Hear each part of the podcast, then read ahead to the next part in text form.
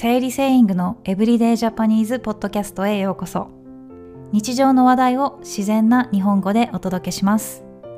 トランスクリプトに興味がある方は、ウェブサイトをチェックしてください。サブスクリプションで漢字に振り仮名付きと振り仮名なしのトランスクリプトが選べます。詳しいことはさゆりセイング .com で。それでは、始まり始まり。こんにちは、さゆりです。今回は、ら抜き言葉について考えてみます。皆さん、ら抜き言葉というのを聞いたことがありますか？一般的に日本語の動詞で可能形を作るとき、potential verb を作るとき、られるの形をとります。例えば、食べるの可能形は食べられる。考えるの可能形は考えられる。ですね。しかし、ら抜き言葉では、このられるのらが省略されて、食べられるではなく食べれる。考えられるではなく考えれるとなります。教科書や日本語の先生は、らを入れて話すのに、友達はらを入れて話さないって気づいた方もいると思います。このら抜き言葉の現象は特に話し言葉でよく見られます。ら抜き言葉はだいたい100年ぐらい前から話し言葉で現れ始めて、えー、戦後、戦争の後さらに、えー、ら抜き言葉が増えたと言われています。しかし、このら抜き言葉は現時点で共通語としては誤り、間違いだと言われています。新聞などではほとんど使われません。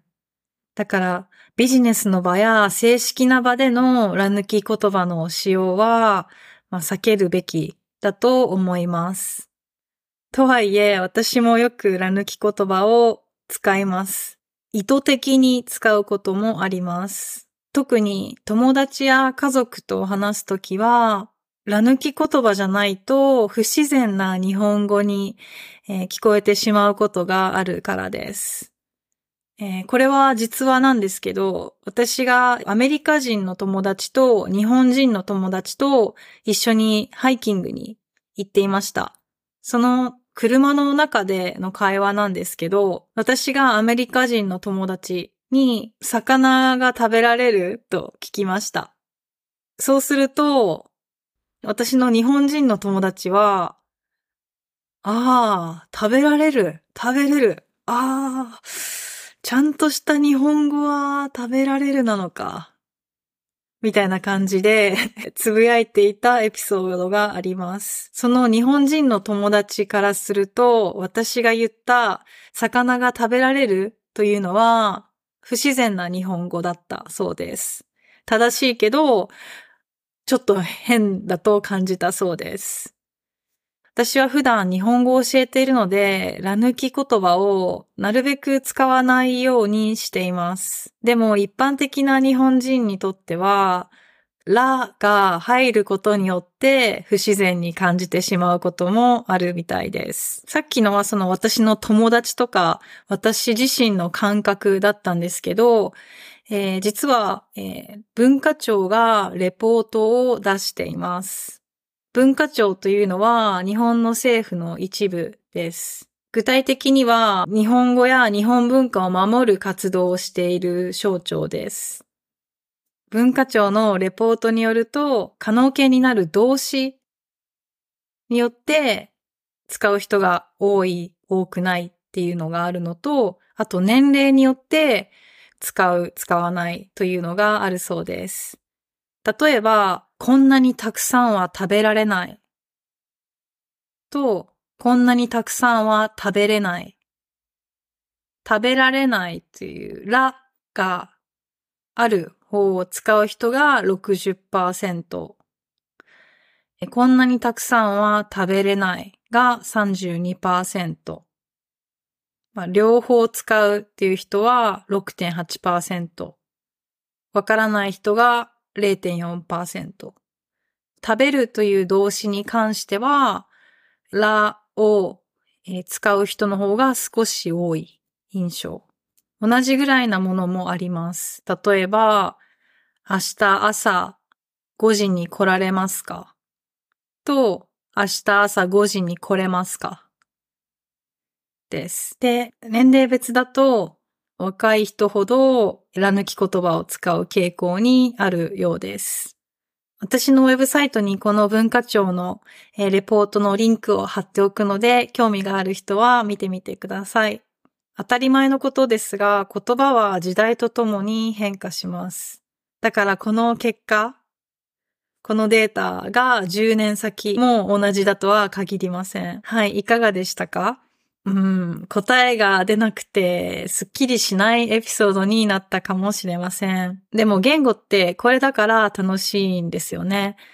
話す人によってその人の考えとか言葉以外の色が出ますよね。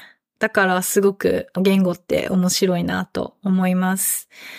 で、簡単なまとめになりますが、正式な場では、ら抜き言葉を使わないことをお勧めします。はい。正式な場って言っても、私自身、そんな正式な場に行くことが少ないんですけど、例えば、まあ、結婚式のスピーチだったり、あと、仕事の面接の時ですかね。まあ、それぐらいかな。か、うん、あまり私は正式な場に行かないので、もしそういう場に行く機会が多い人は、まあ、ら抜き言葉を使わないように意識してみてください。で、友達との会話やカジュアルな場合は、ら抜き言葉の方が自然に聞こえるかもしれません。まあ、これも動詞や状況によってどれが一般的かっていうのは常に変わると思うんですけど、まあ一番はそんなに意識しないことが大切かなと思います。どちらでも意味は伝わります。もし注意されたり、私みたいに友達にちょっと変な顔をされたら、その時はラッキーですね。それが上達する、まあ、チャンスだと思います。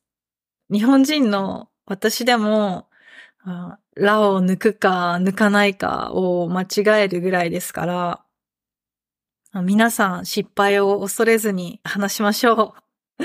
頑張りましょう。はい。じゃあ、今回も最後まで聞いてくれてありがとうございました。じゃあまた次のエピソードで。バイバーイ。お疲れ様でした。このポッドキャストが役に立ったり面白かったと思ったら、ぜひレビューを残してくださいね。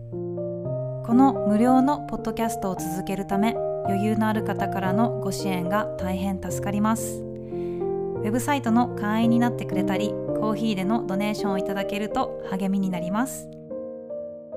よろしくお願いします。